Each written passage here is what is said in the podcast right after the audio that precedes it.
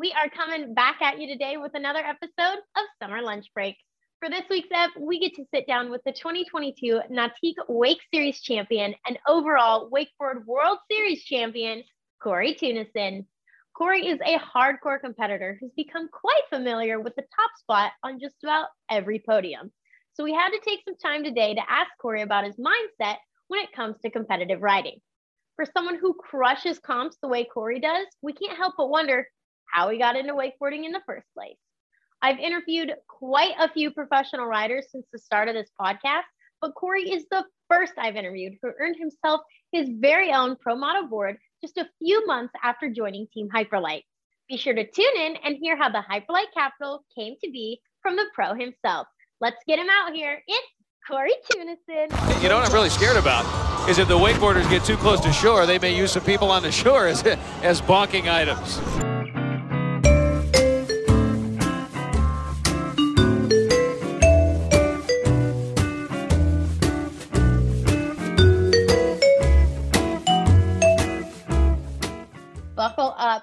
Teunissen, welcome to Summer Lunch Break. Thank you very much. I'm um I'm stoked. We've actually um been trying to do this for a while now, and um yeah, it's been an incredible summer. So thank you for bearing with me, and thank you for having me on.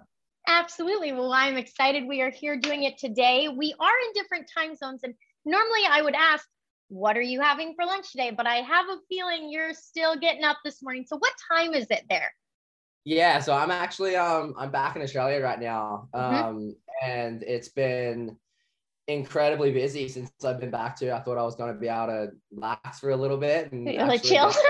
nope. But it's just been like event after Okay. event. Like um so I'm actually down in Sydney right now. I was doing some work with Red Bull um a couple Nice. days ago and decided to stay an extra couple days and hang Love out with some buddies of mine down in Sydney. So um yeah, the days it's getting started. It's 10 Very o'clock nice. in the morning and got my little morning cup of coffee. Morning get- coffee. getting the day started. Yeah. Very nice. Very nice. Well, I have to ask, I ask everybody, so I'm not going to leave you out.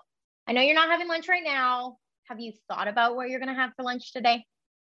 Um, yeah, I think uh I think there was talks between some of the boys. There's this uh new spot that just opened up. It's called Oh, Fish Bowl. and nice. It's like a really healthy bowl place and like Okay. yeah, it's unreal. Really, really All right. So it's like- Exciting. Well, I out of the expect a couple times to do review. so. I expect a review on it later. Okay. I'll, I'll do a whole review. Okay. Perfect. Yeah. Perfect. That's what we want. That's what we want. I mean, honestly, these re- interviews are fun, but I really want to know what everybody's eating. That's that's the most important thing. All right, let's get into your story. I like to get a background on everybody I talk to. I think it's super important to learn about, you know, where these amazing pro riders come from. So, how the heck did you get into wakeboarding? Yeah, essentially, um, probably started uh, about 20 years ago now. Um, my And my how old are you? How old are you? I'm 25. I just 25. Okay, so five. Okay, okay. Just wanted to make sure I knew. Okay, sorry. Um, continue. so yeah, my dad was into water skiing and boating um, when he was younger, and um, essentially when myself and my brother came along, it got passed down to us very quickly. I think I I water skied when I was three and uh, wakeboarded when I was four, and kind of just yeah. stuck with it. I think, and um, the the area that I grew up in, there was like a really cool little environment of a couple families, like all learning how to wakeboard at the same time. So um, it was it was a real encouraging environment to to be Oh, around.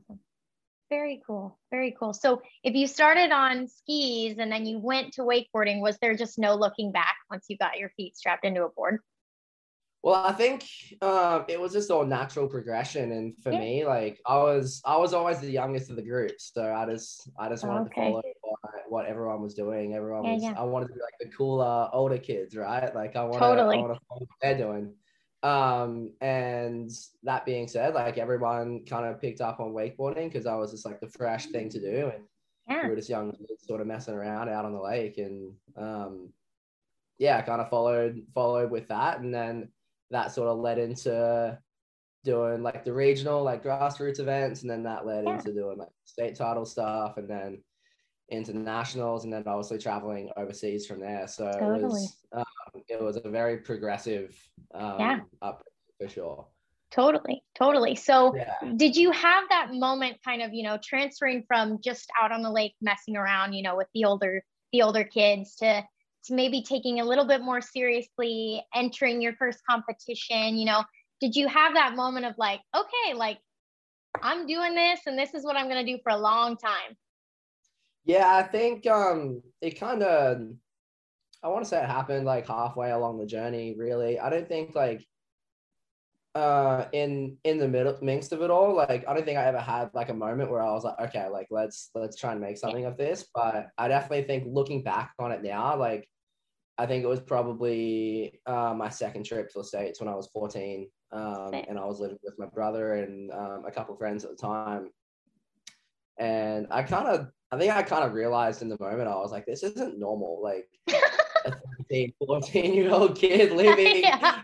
living internationally for half the year, every year. I was like, Right. yeah, I don't think this is, this is real, not really normal. Like all my Mm-mm. buddies are still home. I'm like Yeah. really the only one kind of doing it. Um, so I probably think like around that time, like my second trip to the States, um, and I was 14 and I really started to show some progression and um, some light towards um, potentially having something out of the industry. And I think looking back on it now, it was definitely around that time where I was like, okay, like this, this, this could be something. Right, right. Yeah. Realizing like, yeah, I am, you know, the only person that I know my age that's doing this like weird back and forth thing. Was that difficult? I mean, traveling back and forth is is it hard at times? I can only imagine, you know, it's it's two completely different worlds that you're living in. What's it like? Yeah, definitely. I think when I was younger, it was it was a lot easier for sure. I was Mhm. just a little teenage kid living the Yeah. dream, like getting away from his parents for half a Mhm. year. And it was like, hell yeah, let's Yes. go. Like right. this is this is awesome, you know. And Yeah. then I think as you as you get older, you appreciate um the people that you have in your life. And for me, family's number one. And um it's tough enough to to leave my family, but uh, my brother's got two kids now too. So he's got a little little boy and a little girl, and um, for me, like leaving leaving them every year is yeah. and it sort of just comes comes down to the fact now that if I want to keep making that sacrifice and be away from home and all my family and all my friends um, Yeah. for such a long period of time, like I want to do the best I possibly can uh, to make it worthwhile for them. So, um, but that being said, it's not like I'm just like packing up and leaving and I'm with no one. Like I got Yeah. some of my friends live in America as well. So Totally. been incredibly lucky to create the life that I have, but also to have the friends and the people that I have in my life as well. Totally, totally. So your first, the first time you came over the United States, sounds like you were a little bit younger. Was there any sort of like absolute culture shock that you were like, dude, these Americans are weird. Why do they do this? well, I think like I don't think I ever really realized anything because I was so young. So I was constantly right. Okay. lear- like I was constantly learning and I was Yeah, like, yeah. okay, well like this this is normal, I guess. I thought like, well, for me anyway, like um I first came over when I was 13. Uh, my dad flew over with me. Um and then we ended up uh, meeting up with Kobe and Tyra Mikasic okay. um, and they um, I ended up staying with them for about six weeks through the Very summer, cool. and it was pretty funny. Like my dad flew over with me. We like met up with them like midday at their house, and Mhm. then dad flew out that night. He was like, "Ah, you're done."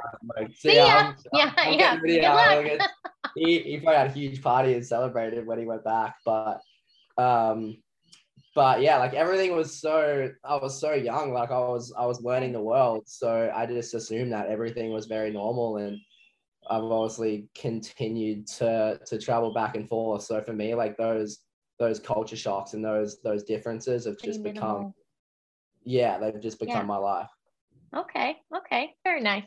I was hoping you had some like crazy, like, yeah, you guys are psycho, but oh well. oh i mean like obviously like america's definitely like bigger is better for sure you okay. like, okay. I agree. I get Yeah. that. Yep. 100% i think Oh, um. Actually, no. Like, if anything, now I would like I would say um, the personalities between um, people that live in America and that li- uh, live in Australia. I think a lot of people in Australia specifically live very like open and adventurous lives, and I think a lot Okay. of people in America live lives through their phones. Okay. I think that like can't like Yeah. over the years I've definitely definitely noticed that for sure. Like a lot of people are like very like, and I'm not saying that Australians uh, don't live through their phones. all- they don't even have iPhones there. Yeah. We're still on the um on the what were they Blackberries or whatever, but yeah. um, but no, I think like I don't know, like we love to go to the beach and just hang out at the beach or go for a walk or go for a little hike up to up to some waterfalls or whatever. Like we're just like I'm more than happy to leave my phone at home and go hang out at the waterfall for an hour or two. Where Totally. like a lot of like a lot of lives are lived through lived through their phones over over in America, which is like a little bit of a culture shock, not shock, but just slight difference. But yeah, yeah, it's- totally. That's an interesting perspective. Okay, okay. Let's uh let's kind of jump I before I jump because I do want to ask, you know, like what it was like entering your very first comp. Even if it was, you know, a smaller scale, like what was what led you to want to do that, you know, going into it, do you remember what your mindset was like? Just kind of tell me that tell me a story for that. Yeah, I think um well like it's kind of funny. I don't necessarily have like a vivid memory of it because I think I first started competing when I was like five or six years old, just in like the little grassroots stuff. yeah. But um it was more like honestly, it was more just like I want to follow like the older, cooler kids, like all these all these. you want to do it because they're doing it. Yeah. yeah, exactly. And um, I was lucky enough. I had um, my brother um, competing growing up as well. So I grew up competing with my brother, but um, competing was never never natural for me. Like it, I always really struggled competing and always had a pretty difficult time um, navigating the events and being comfortable with that. So for me, it was definitely a progress that I had to sort of learn how to navigate. Um, but I think I just would become like super anxious and nervous coming into into events and wouldn't feel like yeah. not that I didn't belong or like didn't deserve to be there. Um, but it was just a huge process that I had to learn to adapt to Right. where like a lot of people are very like natural at competing. Like my brother, for example, he was like mm-hmm. handled it very well, and a lot of other people like in the industry now, I think are very natural competitors. But it definitely took me a long time to be comfortable. Right. That you realize how insane that sounds hearing you say that you weren't comfortable competing. Like it's just it's so wild how far you've come to if you were there and then look at you now. It's crazy. Oh, I mean the amount of the amount of times I've flown halfway around the world, and like my family would spend like 20, 30, 40 grand just on like a trip to an event and I'd go out and fall first tri- like two tricks first round and just be done. I'm like, oh, yeah, sorry. sorry, Dad. Like, I'll get the next one. It's all right. but that's um, yeah, I was I was never never a natural competitor. I had to I had to really had to adjust and learn how to Yeah. um, how to compete. Yeah. Well, I relate to that. I used to run track in middle school, and before every race, I would literally think about if I ran away now, I won't have to run in the event because they won't find me in time. hated it hated it because i could never get past the whole like i'm running in a circle like Mm. i'm going around in a circle that's there i just Yeah. couldn't wrap my head around it i hated it so i totally relate to you there you go. I like it. Okay before we get into like talking you know comps and stuff like that because i totally want to do that today we are going to take a step in a little bit different direction because well yes you are a hardcore competitor and a serious athlete. I have some not so serious questions for you. Perfect. These so these are my i'm gonna rapid fire. Better get ready okay? Yeah. first one what are some of your hobbies outside of wakeboarding? Um, prefer to surf, uh, like actual like ocean surf, um, and especially like when I'm back home. Like, I mean, I'm 25 years old. I'm happy to go to a bar and grab a cocktail and hang out with friends and Yeah. just do like normal fun shit that every other person will do, you know. But um, but yeah, I try and surf as much as I can um, when I'm back here in Oz, just because Mhm. the surf is normally pretty good. And, Yeah. Um, yeah, I'm just like a normal kid. You're like, I'm just a normal guy. Yeah, whatever. Okay. okay. All right. What are what is a very special skill that is non-wake related that you have? Special skill. Um, shit. These ones always stump me. Actually, like super weird, super weird. But I don't know why. But like every time um we'll like go out and like eat wings or whatever, like I'm gonna Hey, like this is taking a turn. yeah, super weird. But like I'll like clean the like clean like the full No chicken. chicken bone. left, There's Not yeah. like one Nothing. tiny little bit of meat left. No. Everyone looks at me like super weird. They're like, bro, like that's not normal. I'm like, Right. Yeah. Just give up when it's like no There's- longer like good. there's still, Okay. there's still. Got to meat eat the whole thing. Are you a are you a spicy wing guy? Are you a honey barbecue guy? Like what kind of wings do honey barbecue? Honey barbecue. Okay. Okay. Have you ever done like a hot wing challenge? Yeah, that's not for me. No, not your jam. Okay, fair. That's very fair. I look at a bottle of Tabasco and I'm like, "Whew, can't can't do it. I I can't do hot sauce, so not for me Sriracha either. is good, but Tabasco is like, yeah, Yeah, you can stay over there. I'm good. yeah, yeah, yeah. yeah. All right. Okay. What is one of the worst habits that you have? Worst habits. Yeah. Um, I think I got like I got like a, and a really addictive personality. So I think whenever I like I find something that um I want to turn my attention to, like it's just like bang, like it's all Tunnel vision. my- all my- yeah, like all my attention's gone Okay. to that, which is like you can say it's like you can say it's a good thing, but also like yeah, be bad at times. Yeah, it can be very time consuming. okay. okay. So are you like if you start a Netflix show, is it like you need to set Oh, aside I'll- I'll 24 smash that. hours to, to finish the whole thing? out. Yeah. Okay, Yeah. okay. Okay. Hundred percent. Very fair. I do that too. Like I find myself fall down like the YouTube, like the rabbit hole. And next thing I know, I'm like addicted to some show that like I, I don't even know what it is. I'm like, but it's so good. I know. I'm Gotta the exact same. It's bad. Bad. okay. I'll just I'll just go to a cave for like two days and no one will even know that I've gone. Turn into a hermit. Nobody misses you. Nobody says anything. Like, By the way, it's still in Yeah, oh, here." you're back. Damn. All right. Oh, that's funny. All right. Something that you think is cool, but it's not actually cool. Ooh. Um being kind and thoughtful to like people in need. No, that's cool. That is cool. But I feel like for the longest time there's always been like a lot of like a lot of like mental health like issues and stuff like that. Okay, like fair. for the longest time it was very like taboo and not a lot of people Oh, totally. Right. Um, Okay, fair. But I think like that's one like ve- like thing that I'm very lucky with over here is like my group of friends are like very open to talk about um just situations that they're not very comfortable with. Yeah. And um I think that's very rare to find in like a group of friends over here, but also like super important. Okay. Okay. Good answer. Not what I was expecting, but good answer. All right. One of your most embarrassing moments. oh god. Um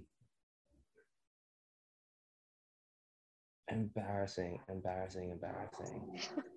You're like, I never do anything wrong. I, I I'm not. I don't get it. well, normally like the real embarrassing moments I tend to forget pretty quickly. Black them out. Yeah, they didn't happen. I don't know. Who the hell did that? Yeah. Um I wouldn't necessarily I don't know why this is this is jumping into my head, but it's not necessarily embarrassing. It was more like not my place and like I felt terrible. But Okay.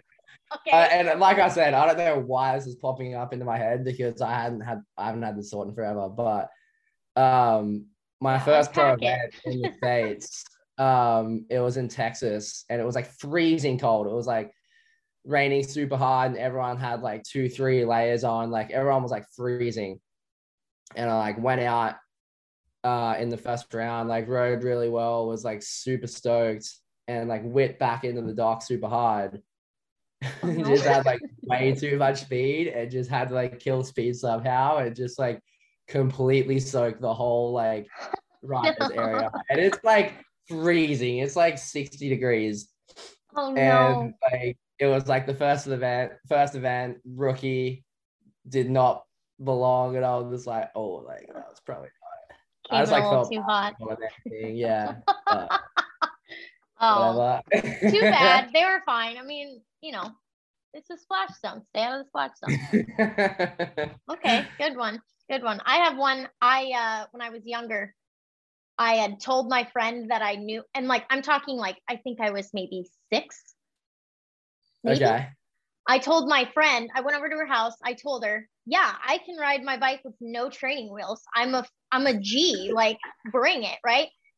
What I That's didn't such know, a big thing back then too. dude, and I shouldn't have done it, and I regret it even now because at school I would talk like big game or what.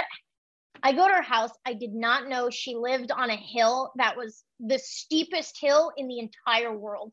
The entire Wow. world. I don't even know how they build a house on it. And she's like, ride down the hill. You're, on.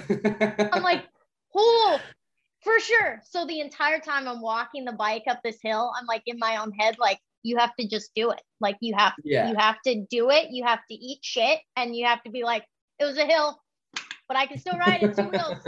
I got to the very top of the hill and I'm standing there, tunnel vision. I can see the bottom of the hill. At the end of the hill is like sticker bushes with like thorns on them. That's I- always good. I got in my own head and I was like, if I fall on purpose, no one can get mad at me because they won't know.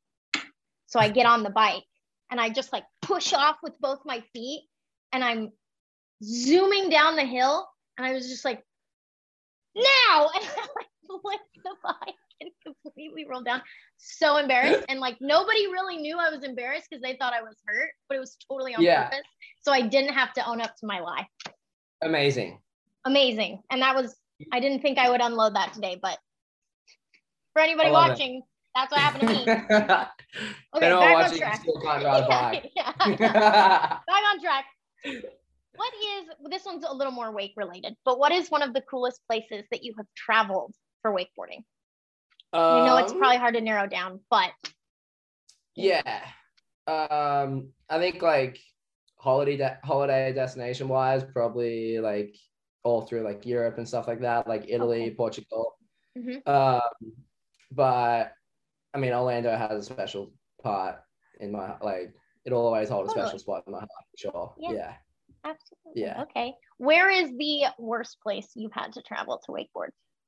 China. Oh, okay. Why? Yeah. Went there three years in a row um, for an event out there, and I just uh, I got food poisoning two out of the three trips. Oh, Uh, shit. place is dirty.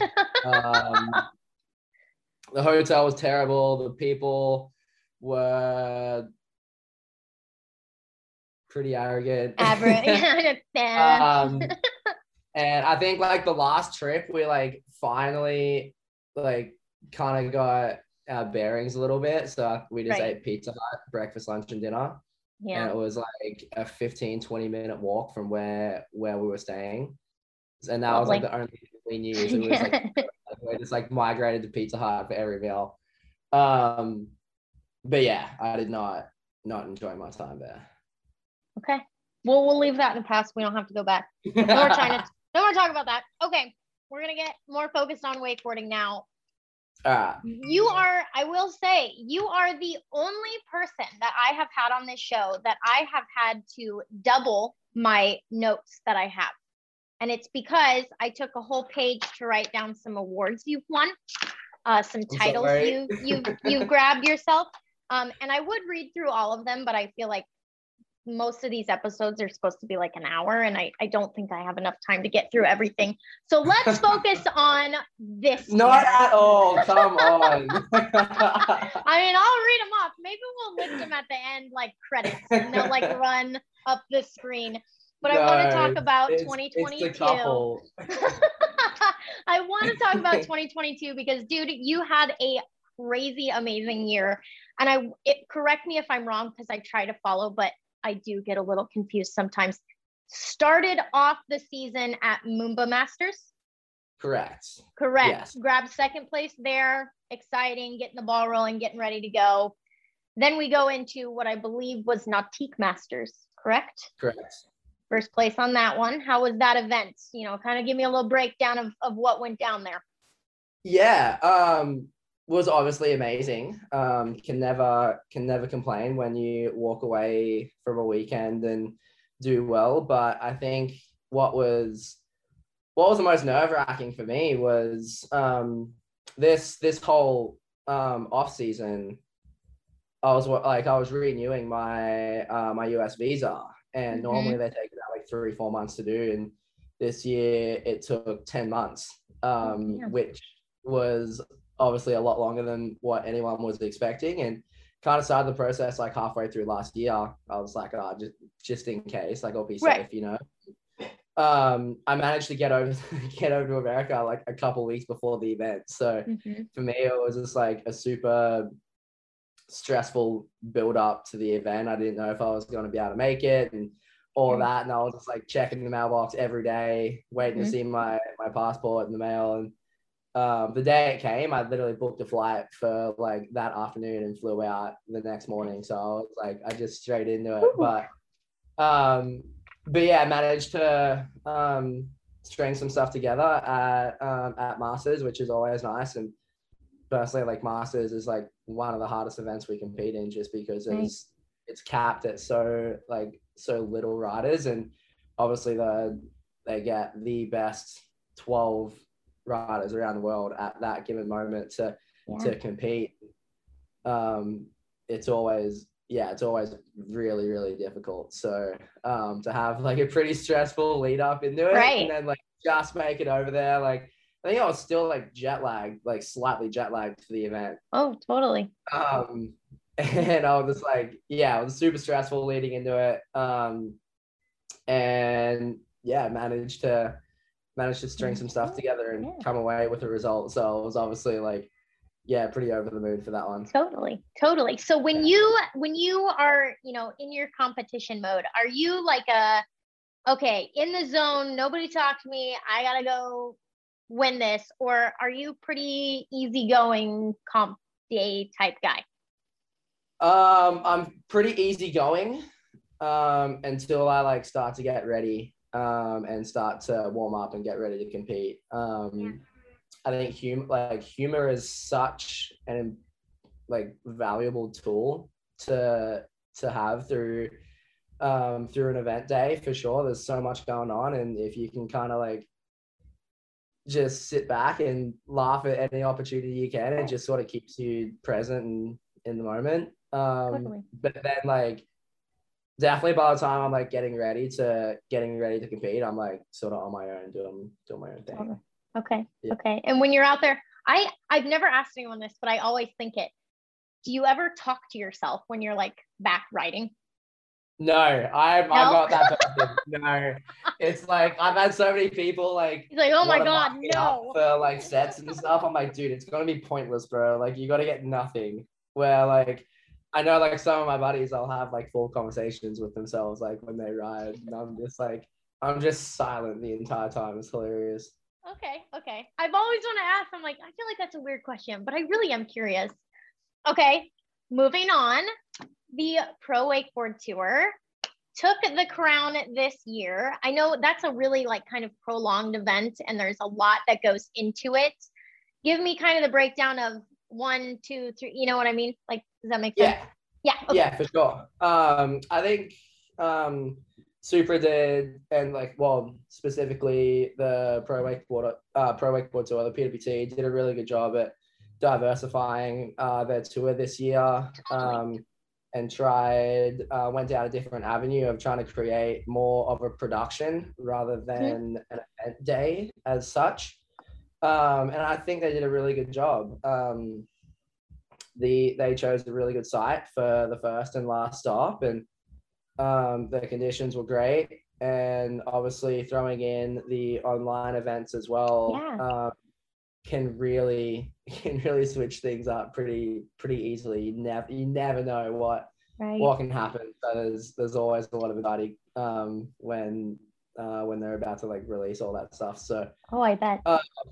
but yeah, it was it was good. Started off the um, off that tour um, pretty strongly and uh, competed really well at the first stop, and then kind of carried that momentum through through the season. I guess.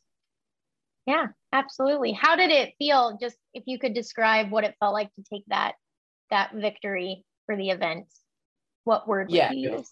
It, it felt good. I mean, it, like it always Good. It- it, al- it Great. always feels it always feels good, but like yeah, no, that that one felt good. I hadn't um the PWTs eluded me for like a few years um for personal reasons and professional reasons as well. And um I think the past couple of years I haven't really wanted to compete on the PWT and I still had, but I was never like fully invested in it. My attention was like obviously on like the World Series and um, doing well at the events that my my companies that I work with put more attention towards. So naturally, Okay. my my attention had right. um, sort of gravitated to trying to compete well on that that tour. But for the first time in a long time, it was um, I had like equal equal focus and attention to do well on the PWT, and um, I mean, yeah, it was good to good to do well on tour again. Obviously, um, there's the history with myself and Supra being on the on the Supra team for nine years, and then obviously shifting and moving over to Nautique, which was probably the best thing I've ever done um, Oh, yeah. professionally. But um, it was it was nice to nice to sort of get one on the books again and get Yeah. um, one of those titles under under my belt. Just more to prove to myself that I'm like, okay, like I can do like I can Right. do that. Like if I do Yeah. really want to do it, like I I can do that. So for me, that was that was really uplifting and nice to like. It was like a nice moment to be like of realization to be like, I like I can still do that if I want. Totally. totally. Totally. Okay, So- so the word is good. It was good. He shrugs, dude. Good with the shrug. long, Okay. long story short, it was good. It was good. Yeah. Okay. Cool. Well, let's go towards maybe some of the events that you focus a little bit more on and that are a little bit more near and dear to your heart. The 2022 Nautique Wake Series champion and Wakeboard World Series champion. Champion. Like, holy wow! I mean, tell me about the events and and just you know, I'm not there, so I don't know what it's like, and I I can only see what I see on my phone and online. So I'm always interested to get that like not only in-person perspective, but competitor in-person perspective of, of an event like as big as that. Yeah, definitely. Um, this year, this year Worlds at Callaway was um was a pretty special event for sure. Um, my my old man actually flew over for the last event. Very he got nice. in, I think, like five days before the event. Um, and he like he always tries and uh like comes to the states at least like once a year. He loves it over there. Um, but obviously don't want to talk about what's happened in the last couple of years. That's that's a whole nother rabbit hole on its own. And but it was it was amazing to have him come over and um really show support. And it was like yeah, it was it was tight going into the last event too. So to have to have a little bit of home, a little bit of Australia with Totally. me um, in the last event was was pretty special and um, just navigating that whole weekend was so difficult. There's obviously so much on the like the last six, eight months um, of your life Mhm, yeah. sort of all leading up Yeah. to this moment. And Mhm. um, so yeah, it was unbelievably stressful to to be a part of it, and there was a lot more media um, at that event than usual as well. So I'm like jumping from like trying to hang out with my sponsors and trying to do the media obligations that I need Mhm. to do, and also like spend time with my dad and like be Right. with my family because I haven't seen them in so long. And so I was like just jumping back and forth, and there was so much to to juggle through the event. But I think um, what really helped me, like going into um, in the finals day, was like there was like so many distractions that it was almost like kind of nice. It was like simple to just be able to go like okay like let's let's just go wakeboard and let's let's go and enjoy it um, for once and really just be a part of it and trying to take it all in rather than um, having the struggles of trying to navigate something just like. Be a part of that moment and feel it and kind of embrace it and wherever that wherever that took me i was i was going to be happy with with the end result and luckily it took me to a positive place and yeah. um, yeah, I mean, obviously that event went really well as well. So um, yeah, zero complaints whatsoever. That was that was pretty special, and I think a moment that'll always stick with me for a long time was as soon as I got back uh, to the dock after competing. Um, like a bunch of my buddies like ran up to me and gave me like the biggest hug, and then when Dad finally got back down to the dock, he just like grabbed me and lifted me and just like held me in his arms and it was just Oh. such a such a special moment to to have with with dad over there because it was so rare to like have him there in the first place and then Yeah. um to for everything to unfold like that was was pretty special Awesome. Oh, you're gonna make me cry. That's so sweet. oh that's so awesome though. I mean, I feel like that's that's really cool and it speaks volumes to just, you know, what you really care about when it comes to wakeboarding and that sort of thing. So that's really rad. I do want to ask, you know, with competing and and going to, you know, head to head with so many people and that sort of thing. I want to ask, how do I want to word this? I want to know what you think, just industry wise, like what you think or who you think is on the come up, who had an amazing season that you were like, okay, I gotta watch this person. Like, I gotta keep my eye on you. Like, I, you know what I mean? yeah i mean it's it's it's such a difficult question because there's so many people doing well now. Like Right. for I think probably for the last three, four years it was um really myself and Nick. Um kind of kind of pushing each other and um being very competitive and um that's so far from the truth now to say that it's just uh just myself and him. Like obviously like Nick's a great competitor and I think we bring the best out of each other, but it's that's not the pool anymore. You got Right. so so many people. It's it's an effort to to make finals now. Like you look Yeah. back at the first PWT stop, Finn, for example, went out and did like a double flip, a mobe seven, a back nine, like it was like kind of like a running joke. It was like the hardest run to never make a final. Yeah. And like on any other day, like that, that like his stuff would have won the event. And it, I think it just goes to show um, the depth pool um, of talent that is in the sport right now is is crazy, and it's the most competitive and the hardest that it's ever been right now. But that's also what makes it really intriguing Yeah. is that never you never know what's going to happen and the sport is progressing so quickly that it's it's almost like a game it's it's fun it's interesting you never Yeah. you never know what's going to happen yeah Totally, totally. Well, I have another kind of a hot take question for you, speaking more specifically towards yourself. If you were not winning as often as you are, do you think your mindset about wakeboarding and competing would be different than it is? um yeah i would i would say so for sure um i think like obviously like getting that recognition and doing well and um in events and with companies specifically. Like a lot of companies spend a lot of money and a lot of effort and there's a lot of a lot of people that go into actually putting on an event. Um so when you do well obviously those companies are gonna be happy for you and want to want to support you um, with with a lot of different things. So, um, and I've I've definitely sort of transitioned into like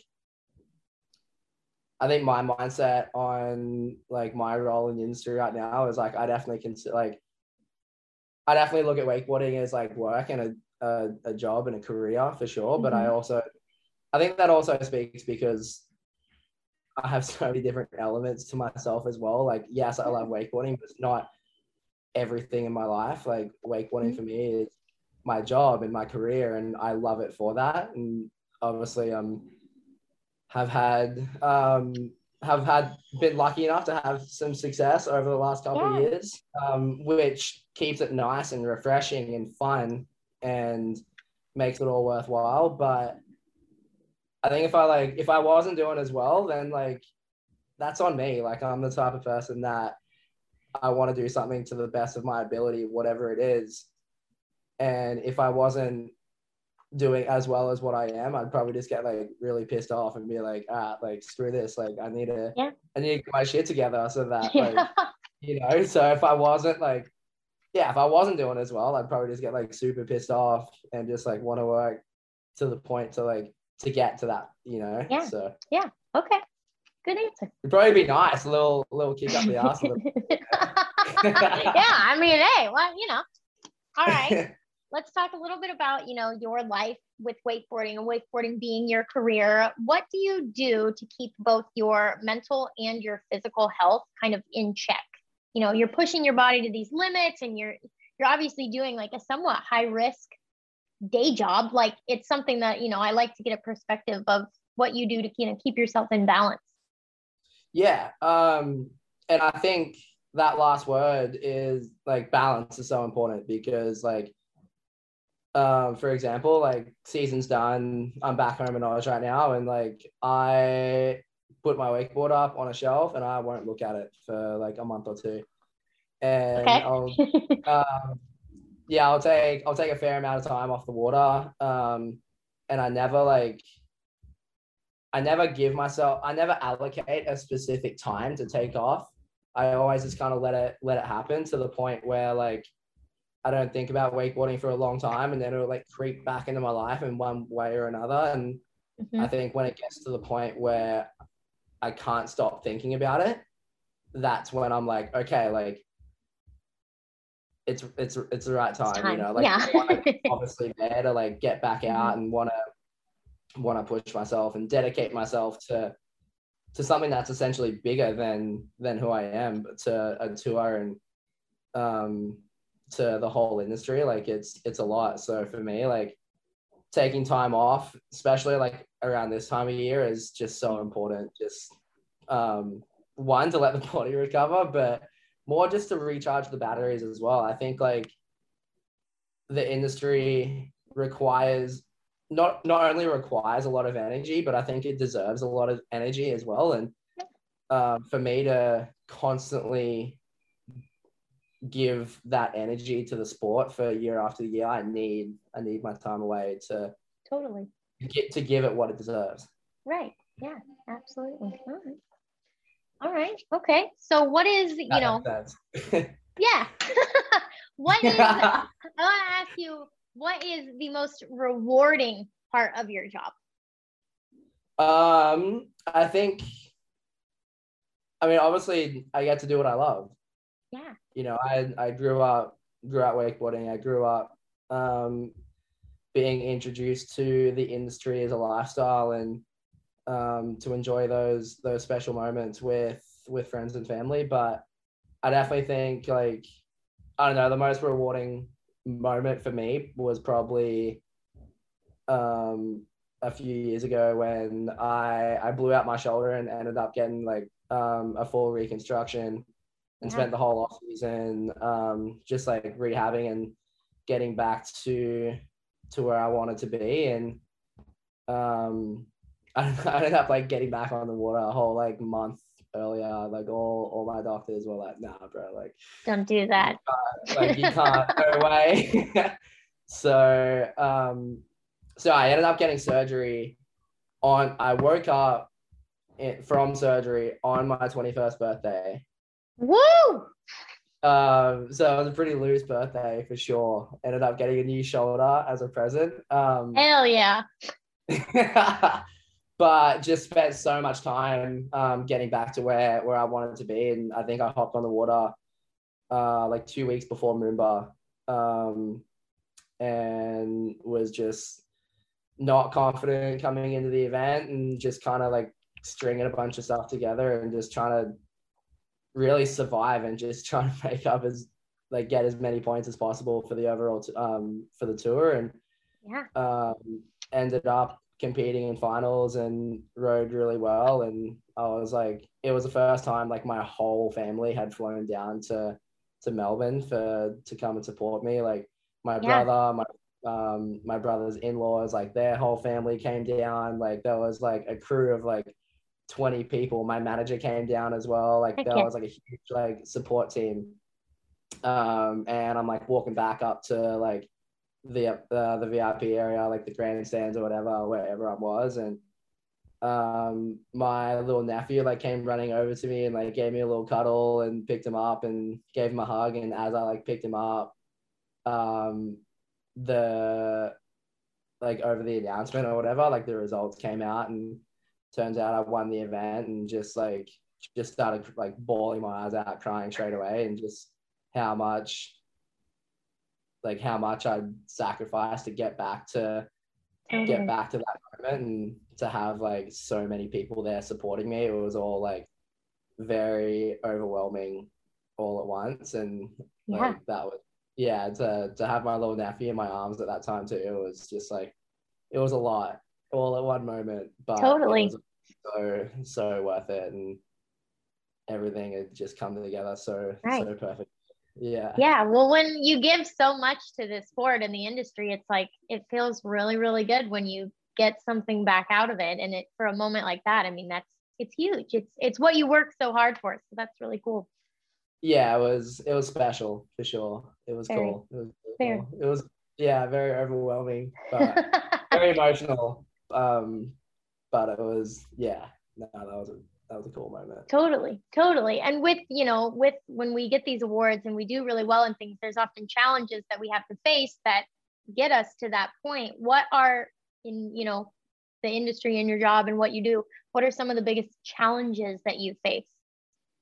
Um i mean i think just like navigating a tour in general is is a challenge in itself. Um there's there's so many things that can go right but there's so many things that can go wrong but um i think the two the two biggest challenges i've definitely had to face um over my career was like two years back to back around around the same time each year it was only a few years ago um but two years ago, um, one of my best buddies um, suddenly passed away in a freak accident.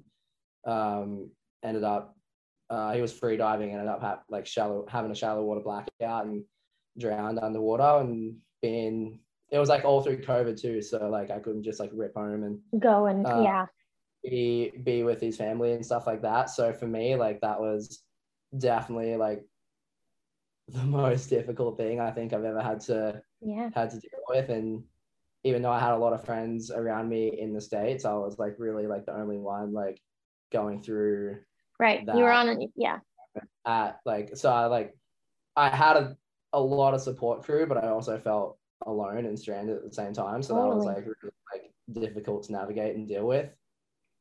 Um and then around the same time the following year, my mom got diagnosed with breast cancer. Um so then I was like it just kind of felt like everything was just like piling on and like yeah was super um was obviously like very difficult but i think like without having that previous experience the year before and have like being put in such and being thrown off so much and been put in such a difficult position i think i navigated mum's news a lot better than what i probably would have without having to deal with that. And yeah. um, I think I definitely grew a lot within that year and was had a lot more of a level-headed mindset on me yeah. navigating and dealing with that whole process and very very lucky. She's um she's sweet now and um she had pretty much a flawless uh, chemo program and everything Good. went really well. So she's she's still kicking on and loving life love and, it. um, Good. yeah so she's she's doing great. But um but yeah i think also like i think the biggest the biggest thing was again like I just had such an amazing support crew around me, and I, I don't like. I've always been the type of person where I'd rather have a small group of friends that are a lot more meaningful than yeah. a lot of group. Like, have a big group of friends, so I'm very lucky to have the the people that uh, that I have in my life, and they definitely are a big big aspect of who who I've become as a person today. Yeah, absolutely. Well, we, we are sending your mom love and joy and all the good vibes we have.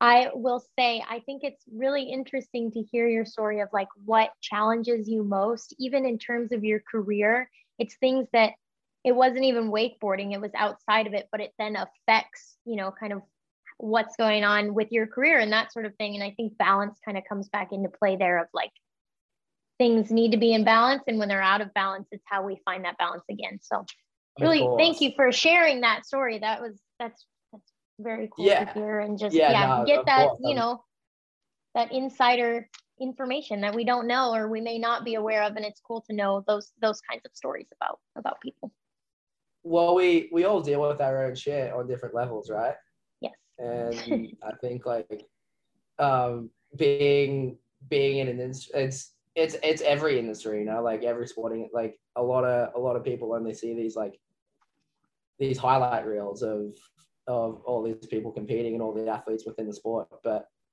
there's there's so many more levels and there's so many so much more, that, yeah, so much more. Yeah. Totally, totally. So. Okay, we're gonna I'm gonna focus in on one more question. I will say my first question I asked about giving me one word to describe something I got good. So now I'm going to ask you. I'm going to ask you to do it again. I need you to give go. me. I need you to give me one word to describe what your mindset is like when you go into a comp. And if you say good, I'm going to end the call right now. it's good. No, I'm just kidding. Um, All right. Um, clarity. Okay. And why? um I think like you just you're able to take on new information and process that a lot easier um, when you have a have an open mind and when you are so when you believe so much in what you're doing and where you're at and you're so comfortable with what you're doing then um, i think you have the ability to be able to process things a lot a lot cleaner. The contest scene. I want to know that when it comes to comps, you know, what is more important to you? Is it style or is it execution? I, I know that sounds weird because you need to execute, obviously, but it's like, I hope you know what I mean when I ask that.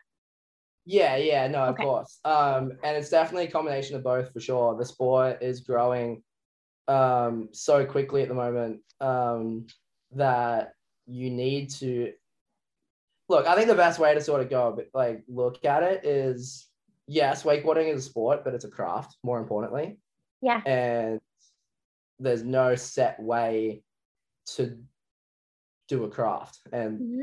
I think that's that's what is so interesting and intriguing about about wakeboarding is it's very personal and it's very influ- like you can be very easily influenced and um, and it's it's difficult because the whole idea about competition is to bring out um, the most technical and the most difficult thing that um, is possible. And yes that is the underlining thing about competition. That's what i think everyone that competes on tour strives for is to be be the well, essentially the best wakeboarder at that yeah.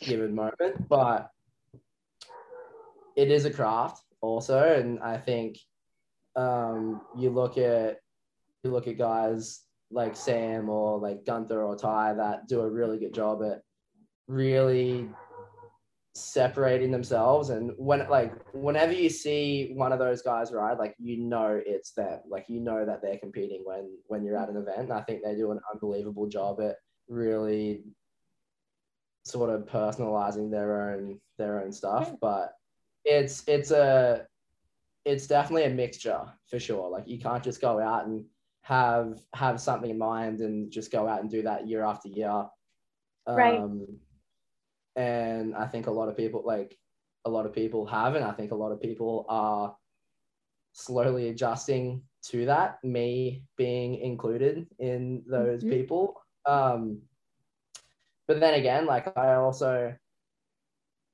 I look back at um like past years of competing and like every year I've like had some like at least like one thing different from like every Yeah. year, which is something that I'm personally proud of. Like I haven't been able like I haven't just done like I do a lot of like similar stuff, but at least every year there's been like one or two changes, Well, which is and yeah, which is difficult when you're dealing with the top percent, top half percent Right. of and at that peak, it's it's difficult to really adjust stuff. But I think that's where the best wakeboarders really shine. totally, totally. Cool answer. Okay. And then one more thing about the industry, and then I have some other questions I'm going to ask you. But if there was Yeah. one thing that you could change about the way a competition happens, what would it be? Add something to subtract something. I mean, what anything come to mind when I ask that? Yeah, I think. Look, I I've always been a big fan of. I'm not a big fan. I'm a big believer in like I'm happy to sacrifice conditions for a great location and a great event. Um, Yeah, okay. And I think the events have, for so long, been solely centered around the performance and uh, the athletes competing, which is great because I mean, look at the level of competition every year. It's just been slowly increasing and slowly increasing and getting more and more difficult, which is great for the progression of the sport. But I think the events need to be tailored around a show that we are included in rather than Okay. Us as athletes and create a show around that. I think the Mhm. show and the presentation needs to be um, the priority and where we're an asset to that. Like we should Okay. complement that.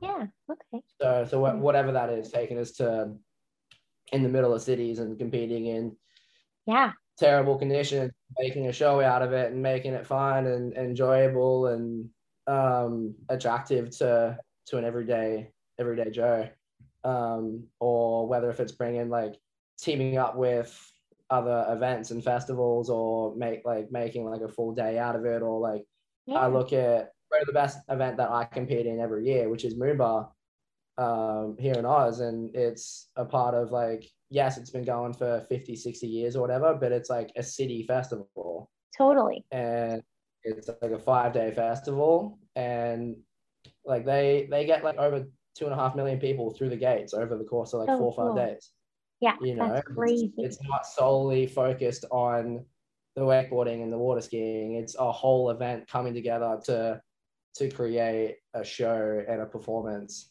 and where the assets to that yeah. Totally. and I think Totally. that's why that event does so well. Yeah, absolutely. I think it's cool too because it gives kind of the opportunity of giving wakeboarding this platform of like it's a part of things that maybe people wouldn't maybe someone wouldn't go to a comp, but if there was a whole event going on, they're going to be there and they're going to watch and they're going to witness it and that opens so many more doors. So that's a really cool perspective on that. yeah exactly like Mhm. don't, like don't get me wrong like i'm very grateful that the attention has been so f- solely focused on on us and the performance and like the riders but Yeah. i think i think there needs to be like a little little bit of a shift and like sort of have that like production and that like that show more more focused on Totally, totally. Okay, good answer. I like it. All right, we're going to talk a little bit about some of your sponsors, some of the, the brands you work with. I would like to, since we as a dealer, we do sell Nautiques here in Oregon. What are three of your like favorite features. You have a G23. Am I right? Yes. So I, I have a G23 back here in Australia. Nice. Okay. And Okay. And I have a Paragon down in Orlando. Nice. Nice. Two boats. Okay. Perfect. So ve- very lucky. Nice. like unbelievably lucky. Like yeah. totally. No, That's- that's so that's well. You work hard and you totally. So I, I guess let's focus on the Paragon because that's what I want to talk about. What are the top three Okay. features on your Paragon that are just like chef's kiss to you? Couldn't go without them. Need them. Uh obviously one, the wake that that talks that's it. Yeah, that's that says. That's it. That's I don't, I don't think we need to talk about that. That's pretty pretty Fair. standard. Um, um, but um, what like one thing that I actually generally use every day going in and out of um, the boat slip down in Orlando more Yeah. specifically is um, the new telescoping tower Right. um, that's on there. Like I had like I even had the um, electric power towers and stuff beforehand um, that used to like go up and down Yeah. like that, like a normal tower. But even still, like coming in and out of the boat slip twice a day, like you'd have to unclip the bimini, you'd have to unclip the tower, you'd have to unlock it, you'd have to do the board racks, you'd have to, there was like so many steps just to push a button mm-hmm. and put the tower down. It was almost Right. like it was almost contradicting. It was like, yeah, like it's easy, but like you, You have to do so everything else beforehand, and then like- it's easy. Get it to that point, you know, where like, dude, like coming in and out of the boat slip it's just like doesn't matter where anyone's standing, doesn't matter what anyone's doing in the boat. Like you just push the button and just it's too too easy now. It yeah, it really really is. So um, and it's kind of funny. I have like a little rule on my boat that we're not allowed to wake surf with the tower up. We have to surf with the tower down. Just, like, no reason at all, just because we have that opportunity. We have the option and we have the opportunity to. So Yeah. I'm just like, yeah, no, that's that's one rule on my boat. Um, but uh, like, just how easy it is Yeah. it's so easy to use that boat.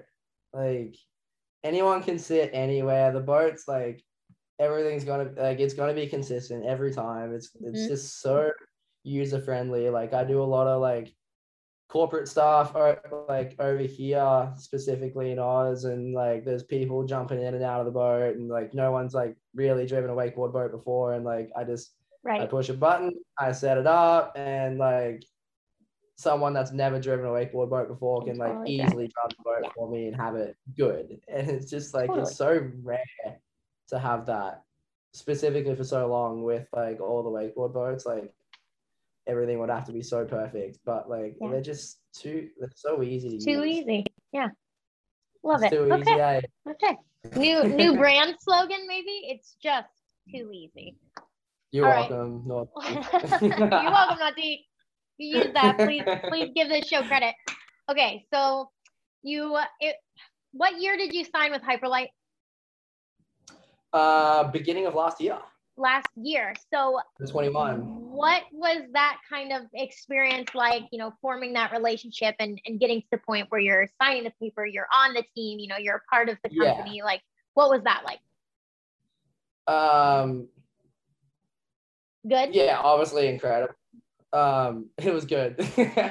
nah, look, I I want to start by by saying I spent over 10 years with O'Brien and what they did for me and like that part of my career and what they created for me was incredible and I'm obviously very thankful to to have that opportunity. Um, but the it like interests and passions sort of change and them O'Brien as a business were very quickly fading out of high performance wakeboarding and were looking to market and to advertise um, a lot of low end product, a lot of like um, cheap life jackets and like floatable mats and that that type of product which is great and there's nothing wrong against that. But me being with the company and me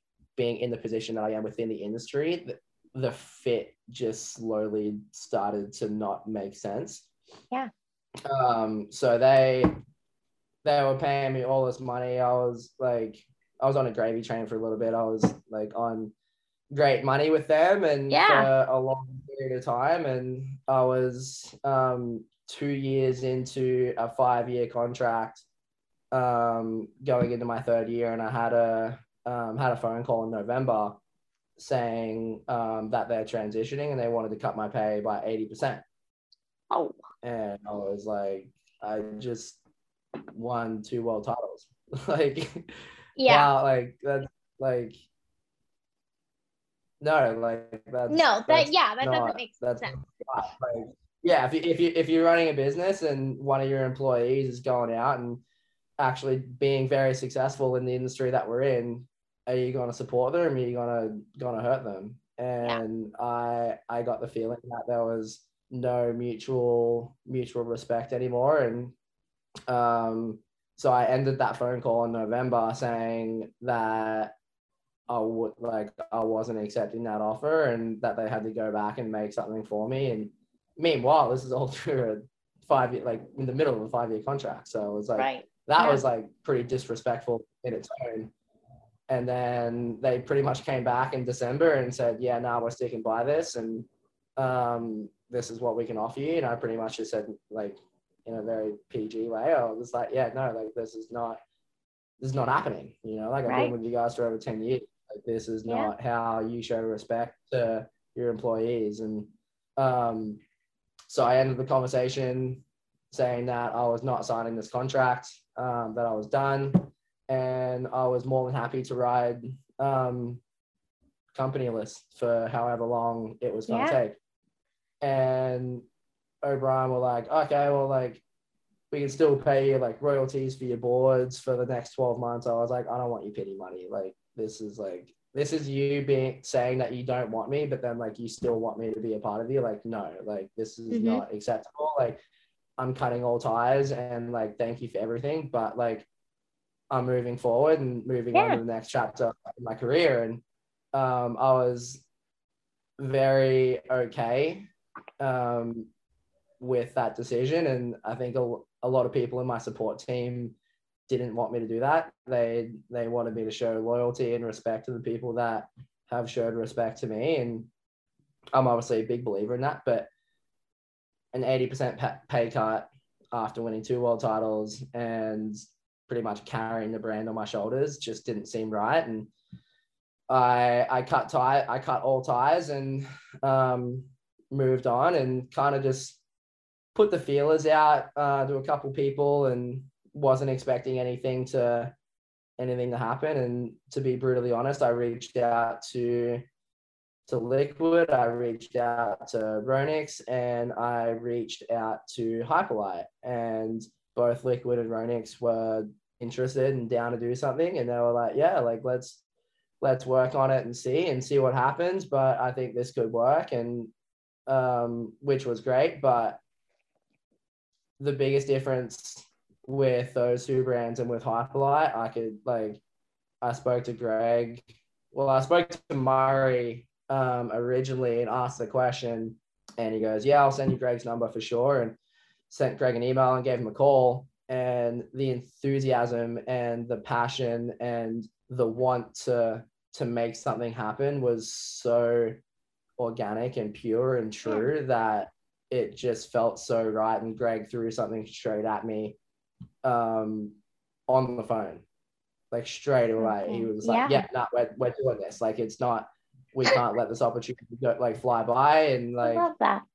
it's just that that enthusiasm and that passion was what really stood out for me. And i just knew that that was that was the right decision to make. And it yeah that was so true. Like being being a part of hyperlite and being i'm i'm still so like new Yeah. to the brand. Like i've have finished two years with the brand and uh, working with a company that cares about the one the industry but two the products as well and wants to make a change for the better. And it just it felt right and i felt like i was home instantly. Oh, like i went to my first i went to the first product shoot and like they welcomed me in with open arms and it just everything about the process just felt right at every step. And even still today like everything is just making so much sense and everything is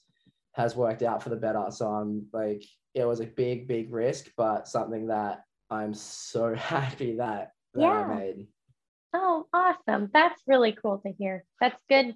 Sticking up for yourself, making that choice and making that, you know, kind of jump wi- into the unknown, but then finding a new home and finding a place that, you know, cares about you and helps you kind of do your thing, which is really rad. Speaking of that, I would like to congratulate you on your 2022 Pro Model Board Capitol. That is Hell so yeah. exciting. That is you. so Yes. exciting. What I mean, you have been on the team for such a short time. So that's I've asked you before, like, you know, brand managers and whatnot, like how does someone get a pro model? How do they how do they earn that? How do they get to that point? And some people are like, oh, it takes forever. Some people don't get one. So what was it like getting a pro model board so quickly on this team? It's awesome. Um, it was it's rare. It doesn't that that doesn't happen. And like I think that sort of says a lot about Hyperlite and where where their passion is and what Yeah. uh what they want to create within within the within the industry. And look, I it doesn't happen that easily. I'm mm-hmm. unbelievable like like unbelievably lucky to Yeah. one be able to join the best wakeboard brand in the industry. Like hyperlite's one of the best wakeboard brand for the last two years. So like to be a part of a company like that but to be so new and to be a rookie and then like i signed a con- like i signed my first contract in february and i had a phone call in may Crazy. and they were like, yeah, start start shaping. And like we spoke about it like as we were signing the contract, like we all knew it was gonna happen at some you good? my AirPod, my AirPod on the ground. Sorry. Keep going. That's all right.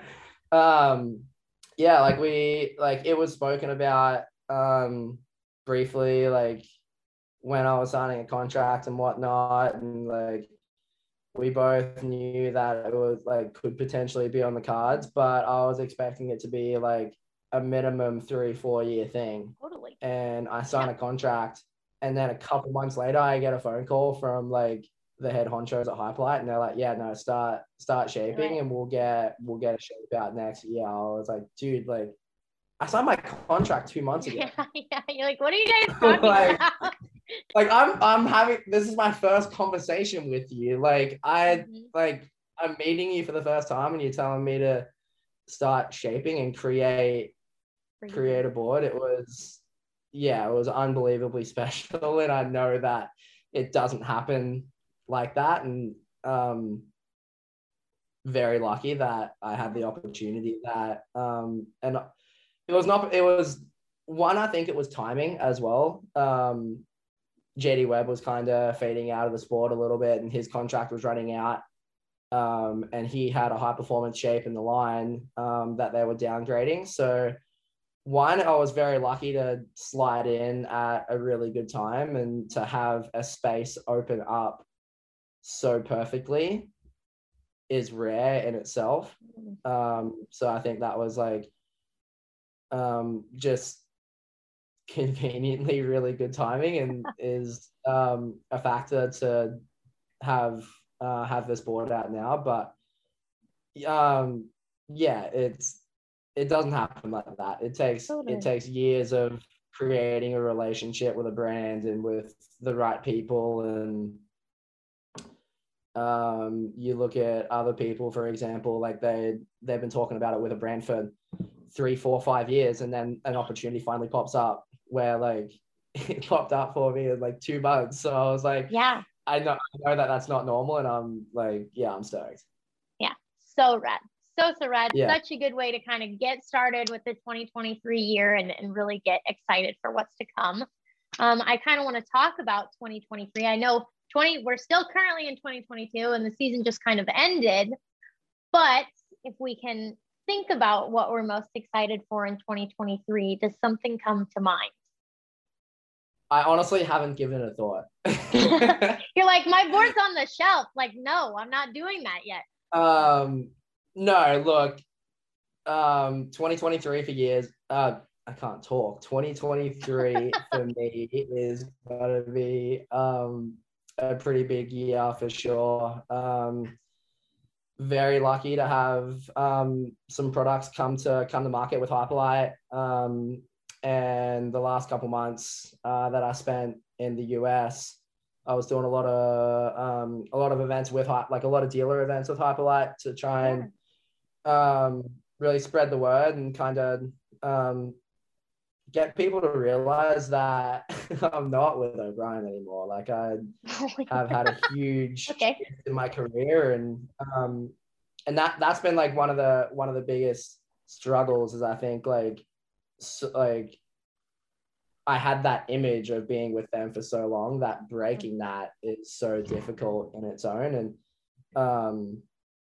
so for me like I um I have a product that I'm 100% happy and proud of and am happy to to bring to market and um wanna wanna to like wanna tell people about it and wanna tell Yeah. my story about how I how I ended up on this shape and how it came about and just the whole process. And for me, that I've never had a good opportunity to be able to tell that story. And because for the longest time, it was just like, yeah, here's a shape and like this is it, and we're just going to sell it to a couple of dealers. Where like now, like the people that I'm working with are so passionate and they're so caring about what they've got in their hands that I now have that outlet to be able to tell that story and to be able to tell people how how it feels to actually go back and forth and create a shape and to create a board that Yeah.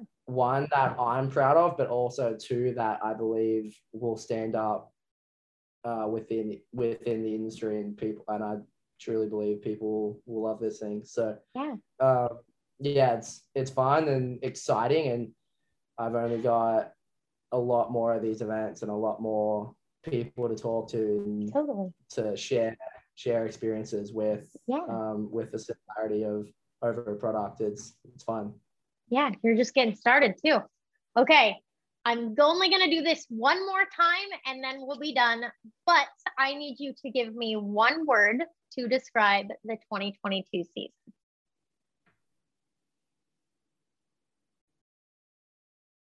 Fun. I'm going to I- get you I- a I- dictionary and send it to you because you.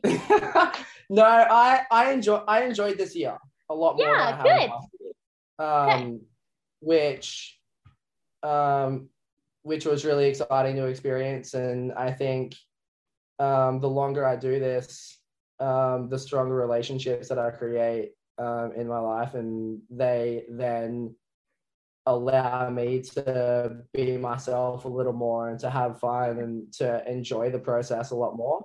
And like that's I feel like that's happening more and more. Like I got better people around me and um yeah, like I, I enjoyed this year way more than any other year. And it was probably one of the more stressful years I've had on tour, but Yeah.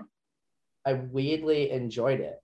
Um, so which is which is weird because I feel like I haven't really enjoyed myself on tour the last couple of years. Like Mhm. it's been satisfying and it's been great, but I haven't enjoyed it and had as much fun as I had this year. Um, so for me, that that only leaves me more intrigued for for what's to come next year and for to actually see what's possible. So um yeah, no, I'm I'm excited. Like I Yeah. if this if this year was as much fun as what is what it was, then like it's only gonna be Only better better.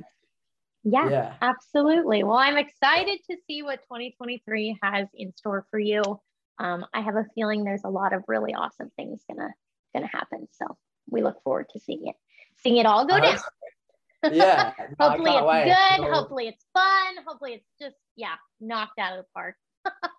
Yeah, no, I can't wait. I really, really can't wait. So um, I'm sure it'll have its fair share of challenges as every year does, but Right. um, they're only becoming more and more satisfying and more enjoyable every year. So, um, which is great because it's sustainable and it Yeah. makes me want to do it more than feel like I have to do it. So, That's a good feeling, and that's important for sure.